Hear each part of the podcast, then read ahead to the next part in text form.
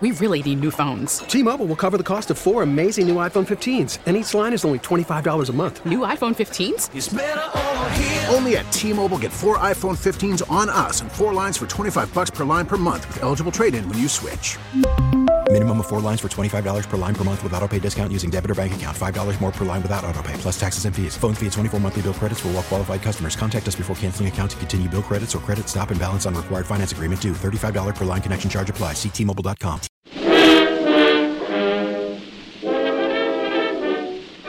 This time, on Vet Story. So James Reese Europe is, you know, kind of a legend already. You know, this is before the war. And they performed their debut concert with maybe 130 musicians at Carnegie Hall. And when I think about African Americans signing up for the war, there's a lot that's in that decision making. These soldiers would not be able to fight on the side of the U.S. because of what segregation had really instilled in America at that time. The musicians also fought, and James Reese Europe was, you know, legendary machine gun operator. And while they're out there, he takes a portable pump organ with him. Story about when they arrive and play a performance for the town that people start to hear about this band. So all of a sudden, here comes this music that kind of gives them some hope, charting the course of what jazz will become.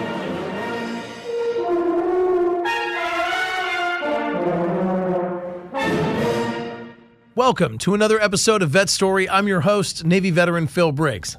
And this episode will prove that somewhere in the family tree of the music we now call jazz, we'll find a very interesting role that was played by Uncle Sam. Now, I know you don't exactly think of the Army when you think of jazz, but in the U.S. Army's history books, somewhere between Black history and the history of World War I, we find the story of soldiers originally known as the Black Rattlers, and went on to be known as the Harlem Hellfighters. And as we'll hear in today's podcast, these guys were more than just a band of brothers. They were one hell of a band.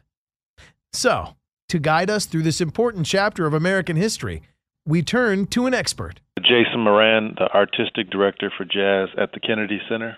How are you, sir? I'm doing great. Good to talk to you. This story really excites me because I love talking different kinds of music and music history. And I was amazed when I started down this path to find out really how deeply rooted jazz is in the military. Because, you know, here I started with you just maybe wanting to do a story on Black History Month and the significance of this division we're going to talk about. But I come to find out that, you know, if it weren't for Uncle Sam bringing this to France, man, we might not even be talking about jazz in the same breath. Right.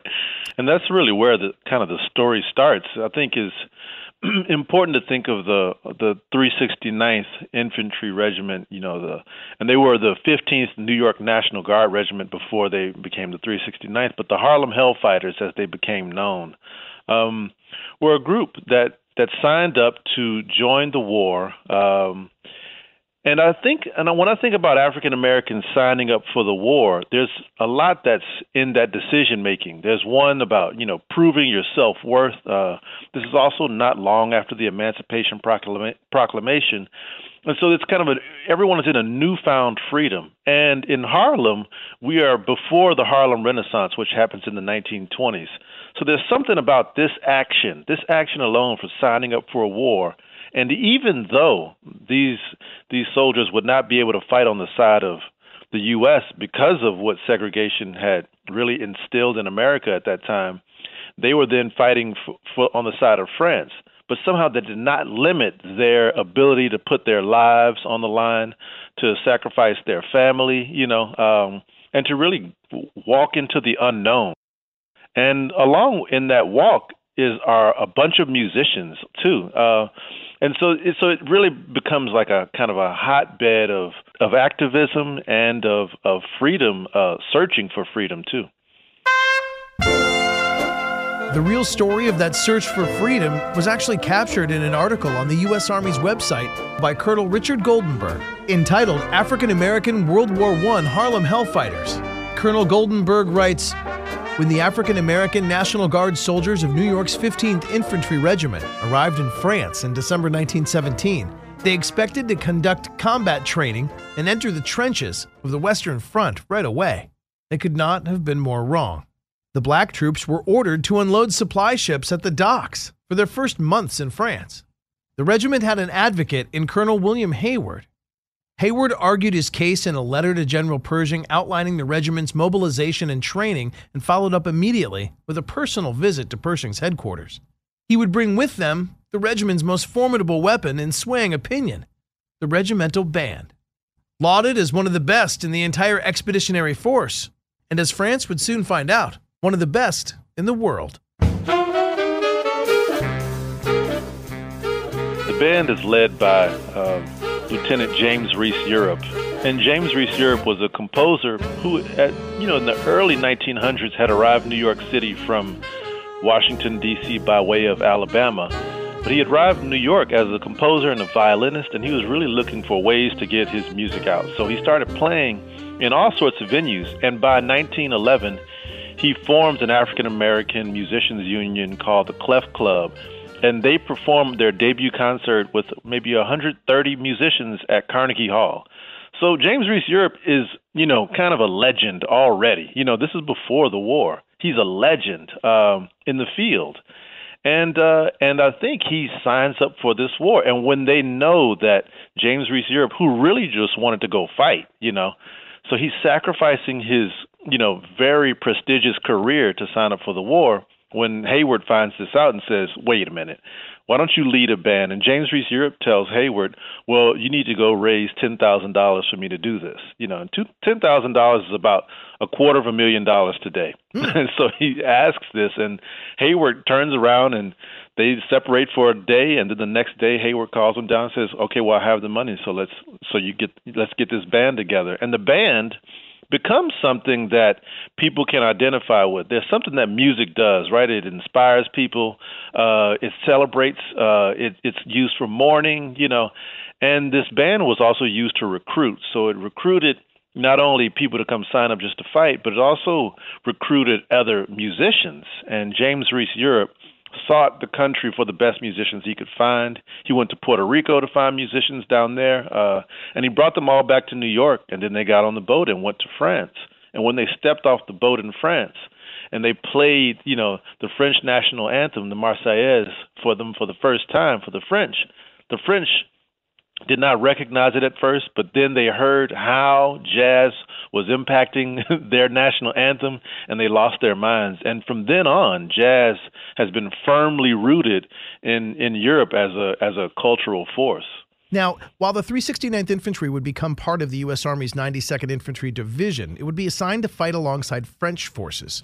So were the musicians part of the regiment that went and learned and fought alongside French forces? Yes, the musicians also fought. And James Reese Europe was, legendary machine gun, operator. And even one night he's convinced to go to the front line with some other soldiers. And while they're out there, he takes a portable pump organ with him to compose music while on the front lines. Now, I must say that's quite a bold composer. I know great composers, but James Reese Europe is clearly braver than most. So these soldiers not only were ready to play the song, but they were ready to pull out the gun as well. The one thing I read in my research that I just also wanted to contribute here is that in addition to their musical contributions, the regiment proved itself in combat, receiving some of French's highest honors, including the War Cross, or the Croix de Guerre. Eventually, they pick back up their instruments, put down their rifles, and they head to... Where was one of their first most legendary performances that really told the world, this band is here and this is jazz?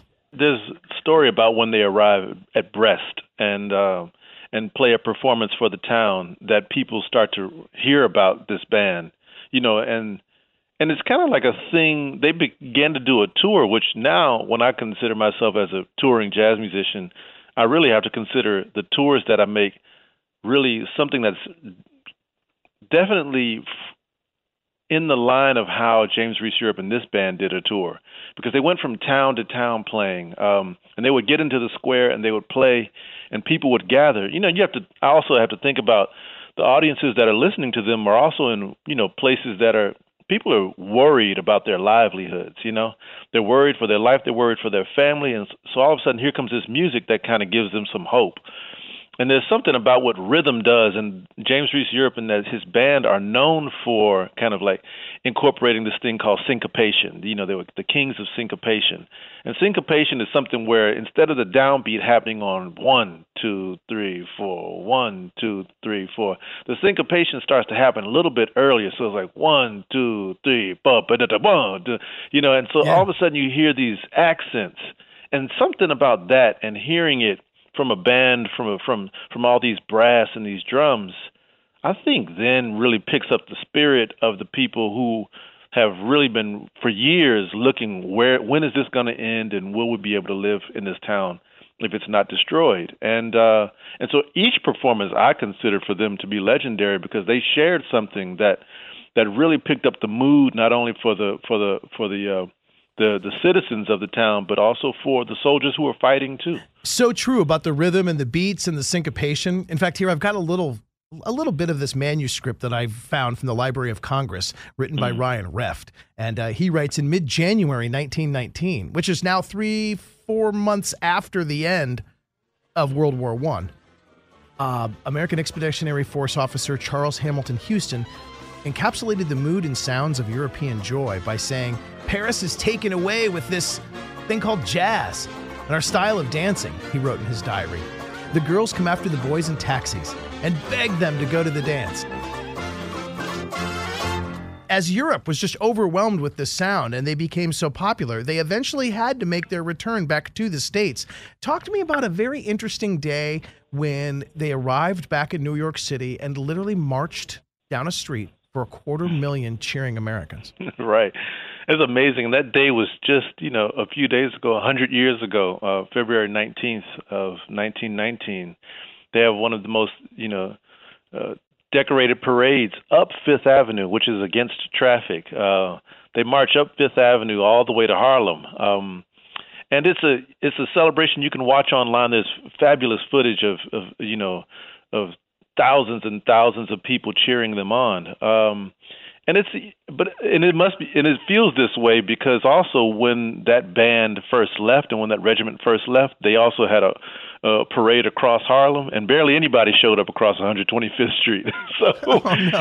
So they felt, you know, there was a sense of pride, and also for the 369th and the Hellfighters, it was also like, we have made it back, you know. And I think a lot of them were also concerned with, okay, so we went and we put our lives on the line. Okay, so now, you know, what will happen next for African Americans? It really is a question also. There's really still a lot of tension, though this celebration is happening. Just a few days ago, I woke up on Sunday and I told my boys, and I said, look, we're going to go do the same march that the Harlem Hellfighters did. We're going to go down to 41st and Fifth Avenue. We're going to walk all the way to Harlem. And we started our 100 blocks for 100 years and for their service. And it was, you know, it was an amazing thing to just walk up Fifth Avenue and think about what those soldiers felt, and the adulation they received from this 250,000 people who are standing out in the street in the cold, and the band is playing too. So there's such, you know, this is when another thing kicks in where you're happy to be home again. And many congratulations for getting some young boys to want to get up out of bed and go on a hike with dad, 80, right. 100 blocks in New York City, and on a cold February morning. I mean, come on, Dad. I know that wasn't an easy sell. You know, but my children have heard me talking about James Reese Europe for 3 or 4 years straight. So, right. so they know what it means. We called it For the Culture. This is for the culture. Now, here's where we really do need to pay attention to the storyline, because it is the culture we're talking about. It is Black History Month. In France, it was easier for them to become loved and for them to become respected even in battle, because they were used to people of different colors and different races. And in fact, France was really kind of open and integrated, you know, at the turn of the century. America was not. So they had one great day in February where they were cheered and You know, everyone loved them. What happened to their music the next day, say February 20th, and for the entire rest of 1919? Yeah, for the band, you know, they had become such a sensation that they started to do a tour. And their tour lasted for a couple of months. I mean, they went, you know, across, you know, Chicago, Detroit, you know, Boston, New York, you know, D.C., Philadelphia. Like, they really moved around quite a bit.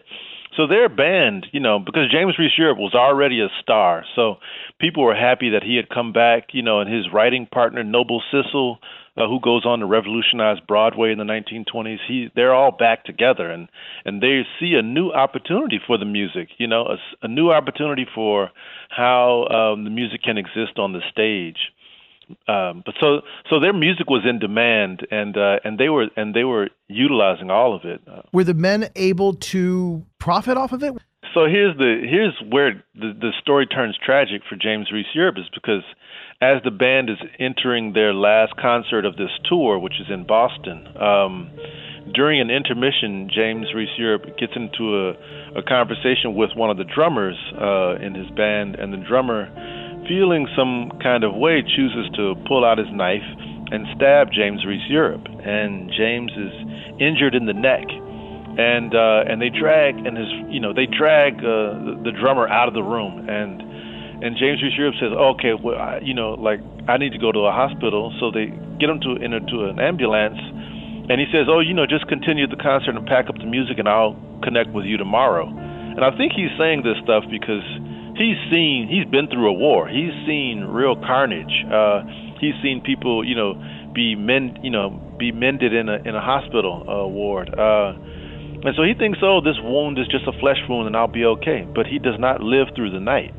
And that abrupt end to such a figure that is really charting the course of what jazz will become is a devastating moment in the momentum that this band and the musicians had, and so things shift after his murder.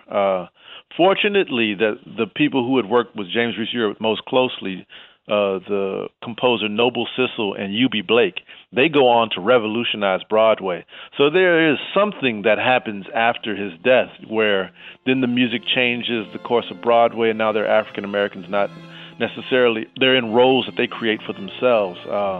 And so there's a shift that changes, and Duke Ellington is now on the scene, and Louis Armstrong is coming on the scene. So there's this thing that happens right after the death of James Reese Europe, but we really miss the rest of the momentum of a man who died 39 years old. And, you know, we can only wonder what would have happened if he would have gotten another 15 years to live. And it's a story that replays itself in subsequent decades with respect to musicians. You know, we can only wonder what would have happened had Marvin Gaye stayed with us longer and not, you know, succumb to violence and a murder within his own family, or, you know, even contemporary parallels I'll make and maybe reach for it here, but I'll say, like, what kind of music would we be having if Michael Jackson were still with us? Yeah, you know, while that maybe wasn't due to violence. You know, gone before their time, Jimi Hendrix. You know, it's Hendrix! I can't believe I left out Hendrix, who also is a military veteran, and one of my favorite stories. Fortunately, I think people whose light is extinguished before their time, they also really have emit some light that's so powerful that it causes us to continue to bring up their name, because they really worked hard while they were alive, and that is. That is a real testament to the kind of lives they led, you know, that kind of give us a lot of inspiration to move on. Yeah, and you said it earlier, too. Can you imagine not having had the door opened for people like Duke Ellington and Louis Armstrong to come up to New York City from New Orleans? I mean, can you imagine how music would have been shaped had those doors never been opened, and had James Reese Europe never been able to contribute the way he did? We do also keep their light alive, and that brings me to today with you, Jason Moran, and the 369th Experience. Share with me what you're doing specifically now to keep this music going. Well, you know, fortunately, a lot of people love the legacy of James Reese Europe, and I was fortunate enough to meet a woman, Stephanie Neal, who started the 369th Experience. And what it is a collection of musicians from across the country who go and attend historically Black colleges and universities. And these musicians play in the bands there, in the marching bands, generally for the football games or whatever, or basketball games. And she auditioned all of these musicians to come and start to learn James Reese Europe's music. And, you know, and these kids have come up to New York and have played on the Intrepid, played up here for Fleet Week. They've gone and played for the Armistice Day in Washington, D.C., at the African American Museum, at the Kennedy Center. They've, you know, they've learned this music and brought so much life to it. And these are 18 through 21-year-old musicians. A musician, so they're learning about James Reese Europe, a person they had never heard of, but all of a sudden they took a similar leap, not as much life-threatening to a degree, but a similar leap into, where will this take us? You know, where will this music lead us? And these kids really invested a lot of time into learning it, and now they represent the future of that history. And she and the 369th Experience really are still like looking for opportunities to travel to Paris to play, you know, in the Champs-Élysées Theater that James Reese Europe once played in. And so we're still like continuing to make sure that this energy around James Reese Europe doesn't necessarily end after, you know, the celebration of World War I, but this is really a cultural icon, and the music demands some time and space and a discussion, you know. And from what I understand, there's scholarships available. Yeah, and there's scholarships, and the family, James Reese Europe's grandchildren are involved with it. Noble Sissel, the other composer, his son is a part of it. And so there's a real tie, you know, into making this kind of fabric as rich as it can be, to make sure it stays authentic. I performed my own concert called The Absence of Ruin that I started performing in England and took to Berlin and played it in Berlin, and now played it in D.C. And later this year we'll make a recording of the music. So there's a contemporary version of James Reese Europe's music to just exist alongside his classic recordings from over 100 years ago. Now, as a homework assignment for me, give me some of the hits. What are pieces of music in this catalog that I just need to listen to? Well, you know, the one that always takes me by storm is a song called Russian Rag. And though James Reese Europe did not write it, the way that they play this song, it's like it gets you ready for, action.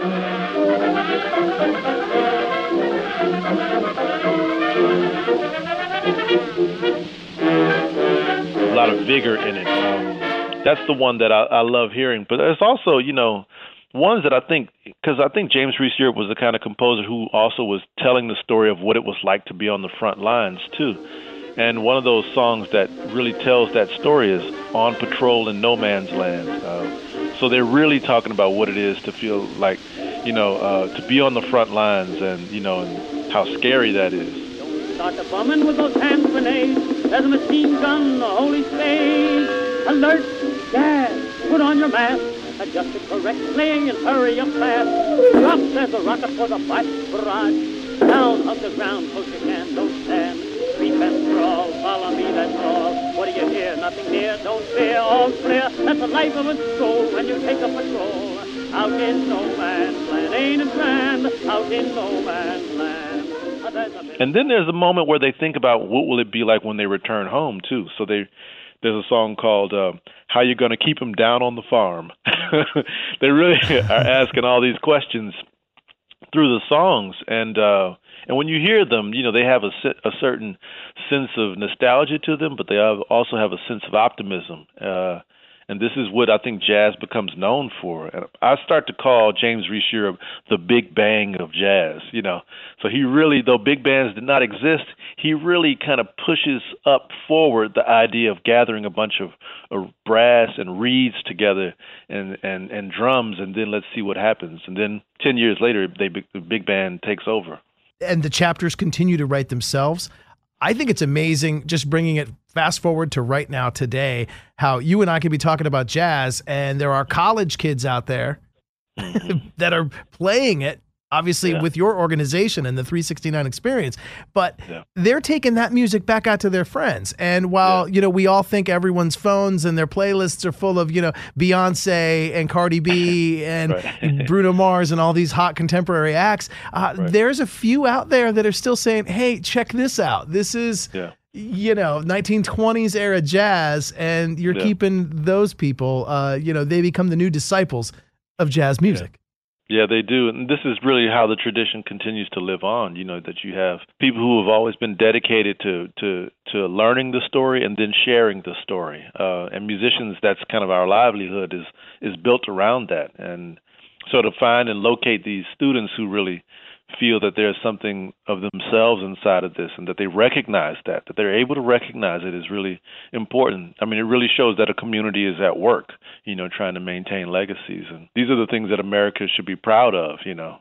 And that all the more reason, I think, appropriate that we talk about it, not just this month, but, you know, musically every month, because Black history is really American history. And it's just so fascinating to think that beneath it all, in a very weird way, I won't say it's like the grandfather of jazz, but maybe it's like a weird uncle or, you know, a family friend, Uncle Sam. Somehow allowed, unintentionally or even unbeknowingly, that it was going to create a musical movement that would change the ears and dance floors and lives forever, and you're keeping it alive. Tell me more about a website where I can find more information about the story or about the work you're doing. So there's a website called the 369 Experience. So it's 369experience.com. And on there, you can really see about the students, and you can watch videos of their performances and also what their future plans are, and where they'll be next as they tour and continue to evolve. Later this year, I'll make a record called The Absence of Ruin, which is my meditation on James Reese Europe and his music and his legacy, and that'll be released hopefully by the end of the year or early next year. Wonderful.